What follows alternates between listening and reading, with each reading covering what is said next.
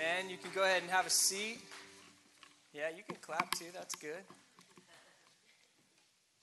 So I, I want to ex- explain a little something. If, if you are uh, first first time to church or, or wondering, man, that was long. That was a lot of singing. I think that's one of the most important things that we do on Sunday morning is, is we get to find out who God is. And once we find out who God is and, and what He's done in our heart and what He's done in our lives, we get to sing praises to Him and just say, God, you're amazing. I realize that the only victory I have in life comes through you and from you, and I thank you for that. And I thank God, you know, just, just a little bit ago, I was sitting there just listening to everyone, his creations, just sing to him and tell him how awesome he is. And so I'd encourage you if, if singing is something that you're uncomfortable with. I grew up Baptist, so if anyone has an excuse to be uncomfortable singing or clapping or raising their hands or whatever it may be, I have, I have the biggest excuse. But it's not an excuse thing. It's a heart posture thing. It's a life thing of just crying out to God and saying, God, here's my life. Thank you for being so beautiful, so amazing. Thank you for that victory. So I'd encourage you, if, if worship is something that you're uncomfortable with, start exploring into it. Just start focusing on the words. Just start focusing on your heart and, and what you're singing and how you're singing to God. So thank you guys for leading us today. That was awesome. The medley of old songs that I love mixed with the new stuff. And so, and the powerful words. So thank you guys. We are, yeah. We're, we're going to go straight in. We got a lot to cover today, so get your A game on. We're going to Luke chapter 7. I'm tackling a ton of verses today. I, I, this message was hard. Okay, this is one of those. Usually it seems like messages come, and, and, and, during the week, God is, is just showing me some stuff, and Grandpa gives me some great advice as I sit with him, and, and, and just God just kind of works on me all week long. Well, this week was one of those weeks that He was working on me all week long, but he, it was really like, Aaron, I don't know what you're going to say. Good luck with this one. I'm like, are you kidding? Like, all, all week long I've been struggling. Okay, do we're going to cover chapter 7 of Luke 18 through 35, those verses. That's a lot of verses. Um, up until yesterday, we were only going to go to verse 23. So, congratulations. We just doubled the amount of, of space that we're covering today. But you'll see why. And we're going to do it a little differently today than normally. So, open your Bibles, Luke chapter 7. We're going to go uh, starting in verse 18 through 35 and we're going to kind of split it into two sections. So let me let me read the first section for you as as you follow along in your Bible. John's disciples told him about all these things, all these things that just happened previously last week and the chapter before. So told him about all these things. Calling, calling two of them, he sent them to the Lord to ask, Are you the one who has come, or should we expect someone else? Verse 20. When the men came to Jesus, they said, John the Baptist sent us to you. Are you the one who was to come, or should we expect someone else? Verse 21 At that time, at that very time, Jesus cured many who had diseases, sicknesses, and evil spirits, and gave sight to many who were blind. So he replied to the messengers Go back and report to John what you have seen and heard. The blind receive the sight, the lame walk, those who have leprosy are cured, the deaf hear, the dead are raised, and the good news is preached to the poor. Verse 23 Blessed is the man who does not fall away on account of me. We're going to stop right here. This is going to be part part one, okay, of this message as we as we begin to look through here. There's some things that have jumped out at me this week and as as, as I've been finalizing this message, and it was this: Are you the one? And so in your Bible, if you you'll look and, and follow along verse 18, um, John sends disciples to say, "Are you the one?" So let's get let's get a little context here. Let's let's do a little review so we're all kind of on the same page as to what's happening. John the Baptist is in prison right now. He's in prison. He's in prison because Herod sent him to prison. Because John the Baptist was a prophet and he called out Herod for taking his own brother's wife as his own. So Herod went to his brother and said, Your wife is now mine. John the Baptist said, Time out. That's probably not good and he spoke up. And like prophets often did in the Old Testament, they were just tortured for speaking the truth. And so Herod has now thrown John the Baptist in prison for doing this. Let's even go back a little further. John the Baptist, if, if we'll go all the way back to Luke chapter 1, John the Baptist, if, if you, if you remember, um, his dad was Zechariah. And Zechariah was a holy priest. And he had the opportunity, Zechariah, to go into the Holy of Holies in the temple, which is like a once in a lifetime opportunity to go into the Holy of Holies. And as Zechariah walked into the, to the temple, an angel of the Lord came upon him and said, I'm going to give you and your wife a son. When they were old, they were really old. and Zechariah said, Really? The angel didn't know what to do, so struck his mouth, said, Now you're going to be mute. You're not going to be able to speak. In fact, when you have this son, we want you to name him John because he is going to prepare the way for the Messiah, the king that's coming. And so John the Baptist is born to Zechariah, who is a priest, who himself is set apart. And as we look at John's life, he grows up, and, and we see later on that he's the one that gets the honor of baptizing Jesus when Jesus comes on the scene. And John is the one that is sitting there and baptizes Jesus and watches the Holy Spirit descend upon him and the voice of heaven say, This is my son in whom I love. So, this is the John the Baptist we're talking about. Okay, so we have some context right now. But right now, where's John the Baptist? John the Baptist is in prison. He's, he's been set apart since birth. Not only that, his father was set apart, and all his whole life, he's been preparing for preparing the way of Jesus. And now Jesus is on the scene. John is baptizing. Him. He's already seen all this amazing stuff. And we get to this text where it confuses me a little bit. My whole life has been set up to prepare the way for Jesus, right? That's what I've been doing. And in this text right here, he says, Are you the one? Really? Like, I just baptized you. I just watched the Holy Spirit fall on you. I've been praying and preparing my whole life for you. But now John is in prison and he asks a basic question are you the one? I think he asked for two reasons. And this is just as this is my thoughts here. And, and a lot of different scholars have different thoughts and reasons of why he may have asked. But I, I think this, okay? One, John's sitting in prison and he's looking for someone a little more warrior like. Right? And because the people are so oppressed by the Roman government right now, the Jews are so oppressed by the Roman government that John's like, ah, Jesus, I thought when you came, you were going to be the great redeemer. Like you were going to be the mighty warrior, the one that set us free, the one that took Rome and, and, just said, boom, the one that said, here I am, and I'm going to destroy the world. And so maybe, possibly, some scholars say he's sitting in prison going, ah, Jesus, I thought you'd look a little different than this. Like the reports I'm getting from you are you're loving people, like you're healing and all that gooey stuff, right? And I thought you'd be a little more punching in the face kind of thing. So that, that's one thought of why, he, why people say he, he's in prison and he says, Are you the one? I kind of like this second thought. This is kind of what I think John's going through because I can relate to this a whole lot.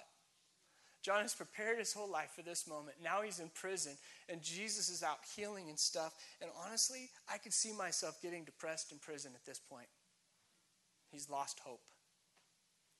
Like he has, he's lost hope. He's saying, I've been preparing forever for this moment, and the, and the good stuff's going down, and I'm missing it.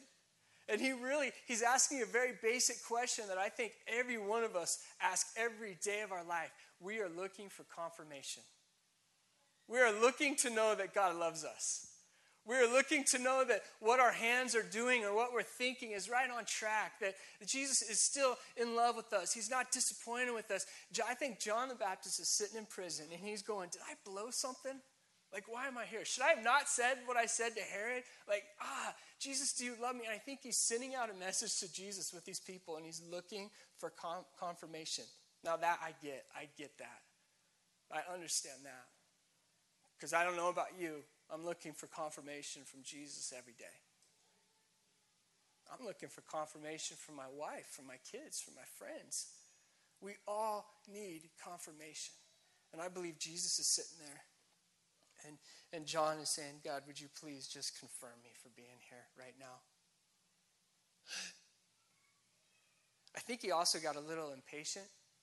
And I think this is me as well. Just, just imagine this we're, we're all in a band, and we're really good. Like, Mandy, you're tearing it up on guitar. Like, wow. We've been practicing forever. Our band is, is going really good. We've been practicing for years and years. We even got a cool name like Time for a Haircut or something like that. Like it's, a, it's an awesome band. We've been practicing forever. And finally, we get that call. You know, I don't know if it happens this way anymore, but old school, man, it happened this way. You get a call from the record label. And so we all fly to, to, I don't know, New York City, and we get to show them our demo or we get to play music for them. And they're like, oh, yeah oh, you guys are awesome. And then we fly back home, and now we're just waiting for that call. That call that says, Here's your contract. You guys are going to tour the world. And we're just so excited. We're so excited for this. And we're sitting by the phone waiting for the call. Has anyone ever been there? Maybe not in that scenario, but anyone been there where you're just kind of impatient? You're like, ah. I wonder if that's if that's John the Baptist also he's calling out and he's waiting. He's like, Where's that contract? Where's that? I want, I want part of this action. Like, here it is. We're all just need a little bit of confirmation. And here's a good Bible verse for you if you need confirmation today Galatians 4 7. You no longer have to live as a slave because you are a child of God. You are a child of God. And since you are his child, God guarantees an inheritance is waiting for you. There's no conditions on this. Doesn't say there's a good inheritance waiting. If you obey every law and do everything right, then it's going to be good. There's no conditions on here. That means where you are today, as you sit here today, if you've called out on the name of Lord Jesus Christ and said, God, I give my life to you, He says, You are my child, and there is an inheritance waiting for you. Is that confirmation? That's confirmation. That's the stuff I like to hold on to every day. And I think that is what John was looking for as he's sitting in, in prison. I think some of the thoughts he's also thinking through is, man, I can't imagine God would let me be in this prison right now. What about you? I can't imagine that, that God would let this government still persecute us, as John's probably thinking. Like, I just spoke the truth. I'm in here. I shouldn't be in here. God, why are you allowing me to be in this prison right now? Like, we can't imagine it. And we're asking for God to rescue us from our prisons, whatever they may be, our financial disasters, our, our office politics going on in our office building, whatever, you know, our addictions, our vices. We're asking God to remove us from the dark and lonely hours, the prisons that, that we find ourselves in every day. We're saying, God, would you please rescue us from this prison that we're in? And I'm not sure what your prison in or, or, is right now or what you're going through right now, but Romans 10 13 says, All who call on the name of the Lord shall be saved. Do you believe that? Do you believe that you can call out on the name of the Lord and you shall be saved? You shall be rescued from this prison that you're in, your thoughts, your emotions, your actions, everything. It's beautiful that Jesus knows how much that we need his confirmation. And he says, I love you. Period. I love you. Whew. Okay. Go to, let's, let's go to verse 20, kind of skim a little bit here. Um, when the men came to Jesus, they said, John the Baptist is a little insecure and wants us to ask, ask you a question. Are you the one who has come? Or should we expect someone else? Verse 21 At that very time, at that very time, at that instant, not waiting a millisecond later, at that very time, Jesus cured many who had diseases sicknesses and evil spirits, gave sight to many who were blind. He replied to the messengers Go back and report to John what you have seen and heard. I like that part right there. Report to John what you have seen and heard. Have you let life circumstances affect your relationship with God? I'll just, I'll just ask this question. Have you asked, uh, or have you let life circumstances affect your relationship with God? Like, do you have a circumstantial God? As in, today, it was a good day, so God must be good. Or today was a bad day, so God must be bad. See, God wants to be beyond the circumstances of your every life. I found that oftentimes some of the bad times in my life as James later talks about in the, in the whole book of James. I found that James is right on when he, when he says that oftentimes those bad things that are going on in our life are so that we'll be stronger, that we'll know more about how much God loves us. John is in prison, he's going through a bad thing. He sends two people. They see all this incredible stuff, and I can't imagine the report that they go back and give to, to John, who was at one point maybe doubting him, but now he's like, he's doing what? awesome. He is good. Like, do we rely on God as a circumstantial God? In our good days, He's a good God, but in our bad days, He's a bad God. I can think back to parts of my life, some of the parts where I matured a whole lot, or, or whatever you want to call. And, and, and one of them in particular was, man, we, we uh, were working at a small church in, in Houston, Texas, little tiny church. We didn't really like it. Can I say that? Yeah, we didn't like it and we were packing up shop and we were going to move back to Colorado because we were just kind of done with this whole church thing, the way that it was being done there. And then along comes this big church, and they're like, hey, Aaron, for some reason, we want to hire you. I'm like, really? Me? You got the right guy? And, we want you to start our fifth and sixth grade program. Like, do, like, do this thing. And Lauren and I are very excited. And that summer before, we took seven kids to camp. The next summer, we took like six billion kids to camp. It's incredible the jump that happened that summer, but there was something that happened in between. They said, We want to hire you. I said, Okay, very good. So we resigned our job and we were going to start Fellowship of the Woodlands the very next day. However, in this two week process, there was a thing called 9 11 that happened. And in, in this process, right here, this two week process, they were finishing up, that, that church was finishing up a building project, multi million dollar building project. And so they, they got very scared. Like, we don't know what's going to happen to funding in church anymore. We better put a pause on your job. And, and I'm going, oh, would have been helpful yesterday, you know, what, right? It's like, oh, oh. And so we had a decision to make. What do we do? Like, oh my goodness, I'm in Houston. We have two baby girls. How do we eat? Like, what do we do? Should we, what do we do? I didn't know what to do. We didn't know what to do, but we knew one thing God was calling us to stay in Houston. God was setting us apart for this job, and I think He was testing us. I think He was saying, It's going to be hard. It's going to be very hard, but, but will you do it? Will you do it? And for the next, I don't know, six months or whatever it was, I don't, it was just chaos. Seeing how God provided for our needs during that time was incredible. Being patient and waiting. Eventually, we got the job.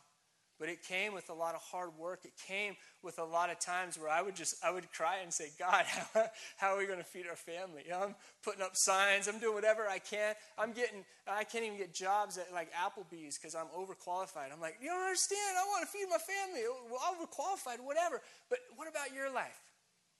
What about your life? What about those moments where it's really dark, it's really hard, it's really heavy? You find yourself in a prison. See, God says, in those moments, I'm building you and I'm there and I love you. See, Jesus can handle your doubt if you're doubting God. In a very real sense, John was doubting at this point, wasn't he? He was doubting. Are you the one? And I think he was doubting for a couple different reasons. Are, are you the one? Like he wanted to make sure what he was saying was accurate. He wanted to make sure that this is the guy that he actually put his life on the line for, that he's been preparing for. And so he's, he's saying, God, I've got a little doubt, but may I question you? Have you ever questioned God? I think he allows that. Would you agree? God will allow you to question. My thought in this line of doubting God and questioning God is this where does your doubt take you? If it takes you to unbelief, I don't think that was good doubt. If it takes you to confirmation in who Jesus is, then doubt away. Because it's good to question what God's doing in your life. Here we see John questioning, saying, Are you the one? Number one, Jesus can handle that doubt. Number two, this is what we get to do as Church Project. So everybody just kind of shake it up a little. It's cold. Shake it up. We get to doubt together. We get to walk together. We get to experiment together. We get to strengthen each other together. What about our house churches that we have? What an incredible place to show up and say, you know what Aaron talked about on Sunday? I didn't like that at all. In fact, I don't agree with that at all. I think he's lunatic.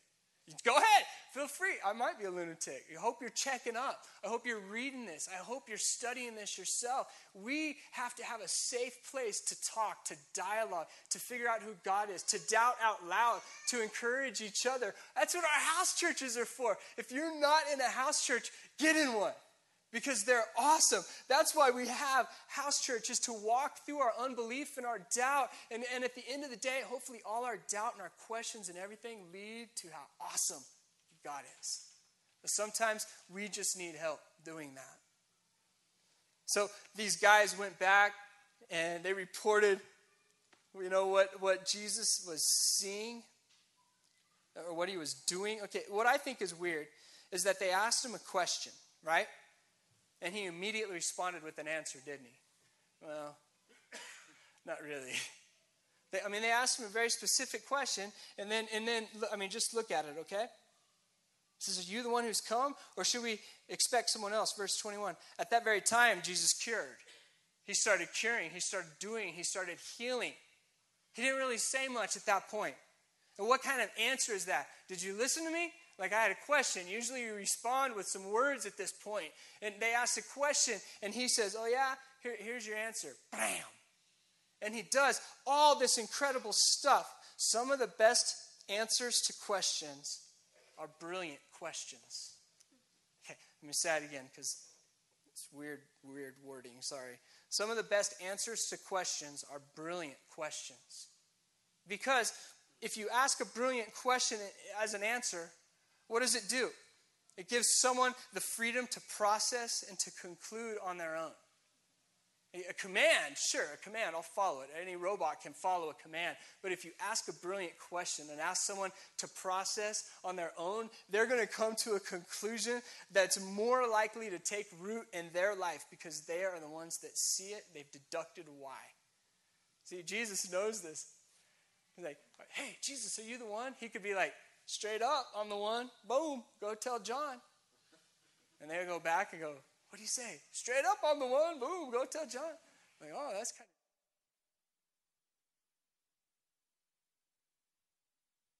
He, he shows, he does. And then at that point, they go back. They've drawn their own conclusion. So they ask, Are you the one the Savior that we've been waiting for? And this is a question that is in need, uh, uh, in less need of an exclamation, explanation as it is an action. Okay, you want an illustration to that? Imagine again, now we're all basketball stars. We were rock stars, now we're basketball stars, okay? So we're basketball stars, and someone comes up and says, Are you the greatest shot of all time? Are you, can you make every basket? The rumor about you is you are the one that can make every basket all around the world. And you could respond and say, Boom, that's right, I am. Or you can say, Free point line, half court, half court, full court, from the balcony, making every shot, like around the world, coming right back around going check this shot out. I've created this one you know whatever you know? All these incredible shots and never saying a word. Do you think you have now answered the question? Jesus answered the question. Are you the one? Dead healed sight given despair hope. What do you think? What do you think in your life when jesus asks you to follow him he doesn't ask for blind faith. He's given us a lot of illustrations. He's given us a lot of life. He's shown us so much. And He asks you, Do you believe who I am? And I haven't given you, I'm not asking you for blind faith. I've given you examples. But He does ask you for faith. Do you believe in who Jesus is? Can he be the one that rescues you from these prisons, that forgives, that gives hope? Is he the one in your life? I want to go down to verse 23 because it's a weird verse. And as you read through this later on, um, hopefully this week, during your own time, you're going to come across this verse and it's going to confuse you a little bit because it confused me a whole lot. But verse 23 says this Blessed is the man who does not fall away on account of me. It's a weird verse to put in here in this story. And I found a version, the ESV version, that I think says it really, really cool. And this is what it says Blessed is the one who is not offended by me. I think that's a beautiful explanation of that one sentence right there. Blessed is the one who is not offended by me. If you, if you believe in me and you have faith in me, you're not embarrassed of me, you're willing to follow me, then you are going to be blessed. But if not, I don't even know who you are. Okay, now this is where the, it's going to get really weird. That was part one of the message. Is that cool? Part one. Beautiful. But if you look in your Bible, there's these natural breaks, and it kind of goes all the way down to verse 35. And this is the part I struggled with forever. I'm like, what do we do? It's still talking about John the Baptist, but there's a whole lot that we can say right here. And, anyways, I want to read from 24 to 35. And if you're comfortable with it, I'd invite you to close your Bibles, actually, if, if you want to. Or I'm going to read out of the voice version. Uh, I'm going to go to the voice translation here, and I'm going to read this. But as, as I read this, think of it as like a, like a, a one man act. I'm putting on a play. Or think of it as a, as a story right here, because we know what's happened already. John's in prison. He says, Is Jesus the one? Sends two guys. They said, Are you the one? He makes his free throws all over the place. They go back and they tell, they tell John. But this is what happens when they leave. So I invite you into this little story right here, and I think, I think God will kind of prick our hearts as we go through this story. And then I want to ask us some questions. Verse 24. When, when John's messengers left, Jesus talked to the crowd about John. And, and, and picture this are you the one? Free throws? Yes. They leave, and he's watching. He's like, okay, they're gone. Listen. About this John guy that they just asked, okay, about this John guy. When you went out, when we went out into the wilderness, okay, when we went out into the wilderness to see John, what were you expecting? What, what were you expecting? A reed shaking in the wind? Were you looking for a man in expensive clothing? Look, if you were looking for fancy clothes and luxurious living, you, you went to the wrong place. You should have gone to the king's courts, not to the wilderness. What were you seeking? A prophet? Ah, yes. That's what John is a prophet. And even more than a prophet, the prophet Malachi was talking about John when he wrote, I will send my messenger before you to clear your path in front of you. Listen, there's no human being greater than this man, John the Baptist. Yet, even the least significant person in the kingdom of God is greater than John. The common people, all of us right here, the common people and the tax collectors heard God's own wisdom in Jesus, assessment of John, because they had been ritually cleaned, uh, uh, cleansed through baptism by John. But the Pharisees and the religious scholars, all of us right here, began to harden our hearts and turn their backs on God's purpose for them because they refused John's baptism. Then, verse 31, he, Jesus begins to talk to us again. Says this The people of this generation, what are they like? To what can they be compared? I tell you, they are like spoiled kids sitting in the marketplace, playing games and calling out. We played the pipes for you, but you didn't dance to our tune. We cried like mourners, but you didn't cry with us. And then Jesus is looking to all of us right now, and he's, he's saying this You can't win with this generation. Can't win with this generation. John the Baptist comes along fasting and abstaining from wine, and you say this guy is demon possessed. The Son of Man, me, comes along feasting and drinking wine, and you say, This guy is a glutton and a drunk, a friend of scoundrels and tax collectors. Well, wisdom's true children know wisdom when they hear it. The end. Now, talk about this for a second. John, in a, in, in a very real sense, is aesthetic. In other words, he, he is abstaining from any pleasures of this world. He's like a hermit. He's like a monk out in the middle of nowhere, following all the rules and abstaining from pleasures of the world. And he's following all the rules, and yet people are looking at him saying, He's got a devil in him. That's John.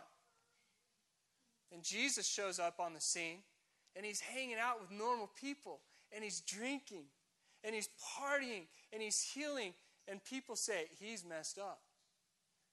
And so you have the complete opposite ends. The guy that's following all the rules and, and, and just a, not doing anything good uh, with his life pleasurably wise, like he's, he's like, oh God, I'm sacrificing myself for you. And then you have Jesus over here who's living and talking and breathing and everything, and everyone in between, these people are looking at and saying, you're wrong and you're wrong. Really? I've shown you two examples, two extremes, and you can't agree on any of this? You wicked generation. You know why you can't agree on this? Because you're so proud. You're so proud. You don't see your need for a Savior.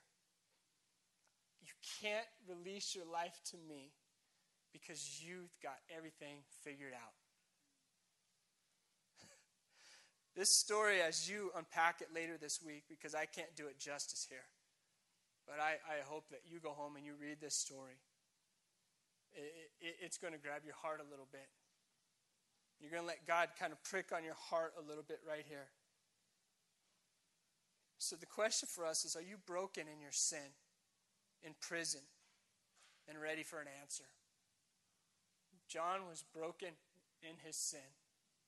He was in literally a prison, and he was looking for the answer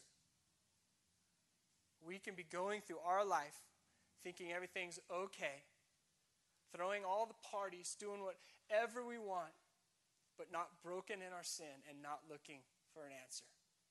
It's not going to end up well for us. Until a person is ready to receive Christ as their redeeming king, until they have a need for a savior, a rescuer, a hero, they will justify all their actions. This was a long one today, wasn't it? A little bit. This is a good one today.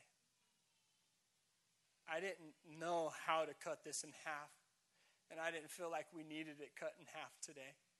It's definitely two messages, or three, or four, or five, but it has such a common theme that resonates in all of our life right now. Sin We've said this before.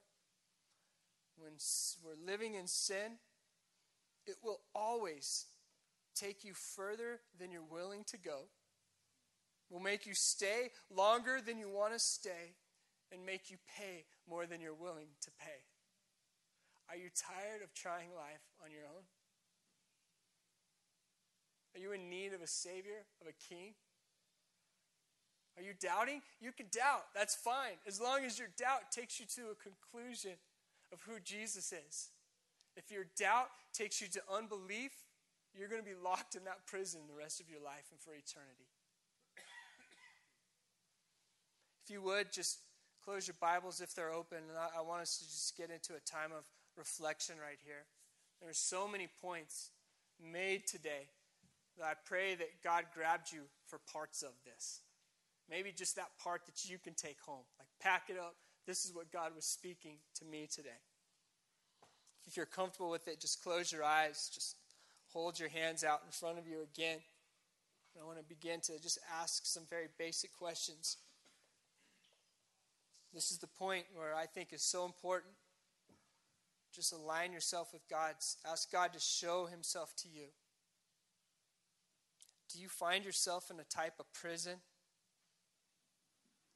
And honestly, you you just need confirmation of who He is. God is big enough to handle that, just hold out your hands to Him and say, God, would you please show me who you are? I need confirmation of who you are. And God, I need confirmation of who I am in you. God, I call out to you in this great need, in this prison that I'm in, in this situation that I'm in, because it's out of control. How did I end up here, God? How did I end up here? I didn't mean to get here.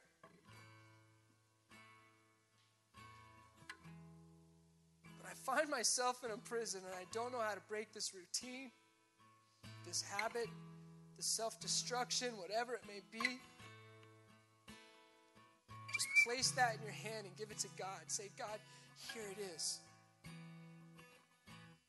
Need you in my life. I want to find my identity in who you are. Just, just spend some moments in, in that heart right now, in that thought right now, just you and him talking about that.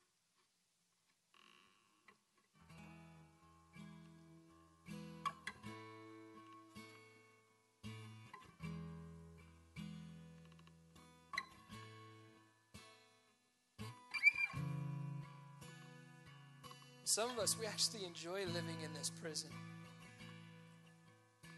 Like we move on from party to party or the way that we want to live life or the way we want to live life on our terms, it's freeing to us. It's exciting to us. Ask God to begin to show you a bigger story. To invite you along in a bigger story, one that involves life and love and meaning. Not just temporary stories, but eternal ones.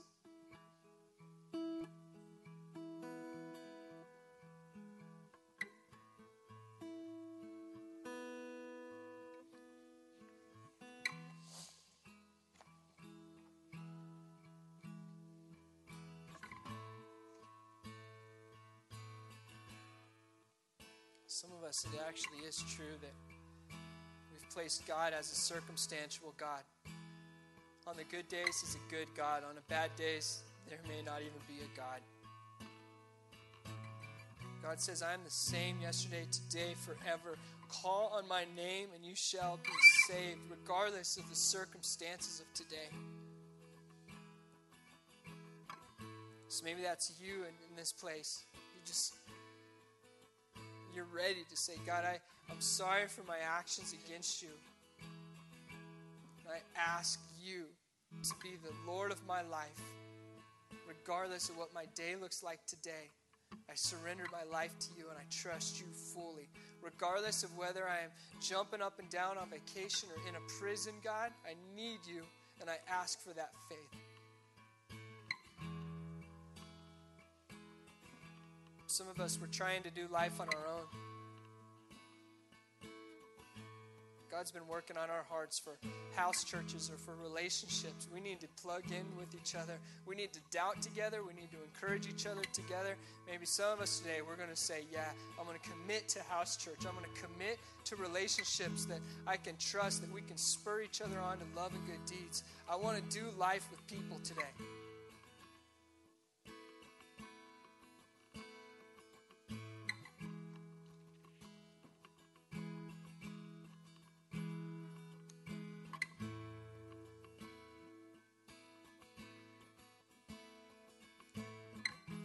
To ask you this What have you seen Jesus do in your life?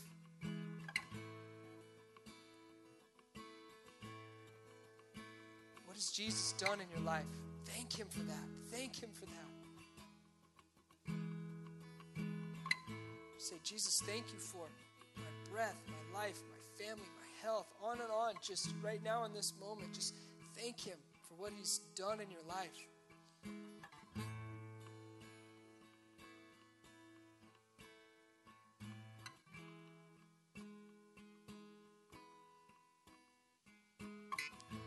John asked Jesus, Are you the one? He had to draw a conclusion off of what he saw and how Jesus responded. So today, what conclusion will you draw of Jesus? He's showing himself to you every day. What conclusion will you draw of Jesus in your life? I'm going to ask us to stand right now into a time of, of just response to Him.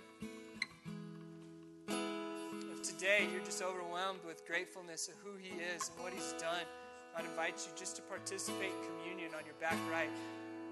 Just take the bread and dip it in the grape juice as, a, as, it, as it represents His blood and His body that was broken for us. Have a heart of gratefulness saying, God, thank you for my life and what you've done for me. For some of us, our response will be our, our offering, our tithe and our offering, giving back a portion of what God's given us, just faithfully, generously, obediently. Some of us, there's response cards on our on our chair. We'd love to have prayer over something. Well, if you want prayer right now, Jared's up here. He would love to pray with you. Or if you just want to write that down, I'm more, I'm more comfortable writing it down. Then write that down and put it in the offering basket as well. We would love to pray for you or contact you and talk, talk with you or talk about what God's doing in your life. For some of us, it's just we're sitting here and we're worshiping God as we sing together. Whatever this time looks like for you, I pray that it's just not superficial, just not something we fly through, but it's a time where you get to draw your heart closer to God.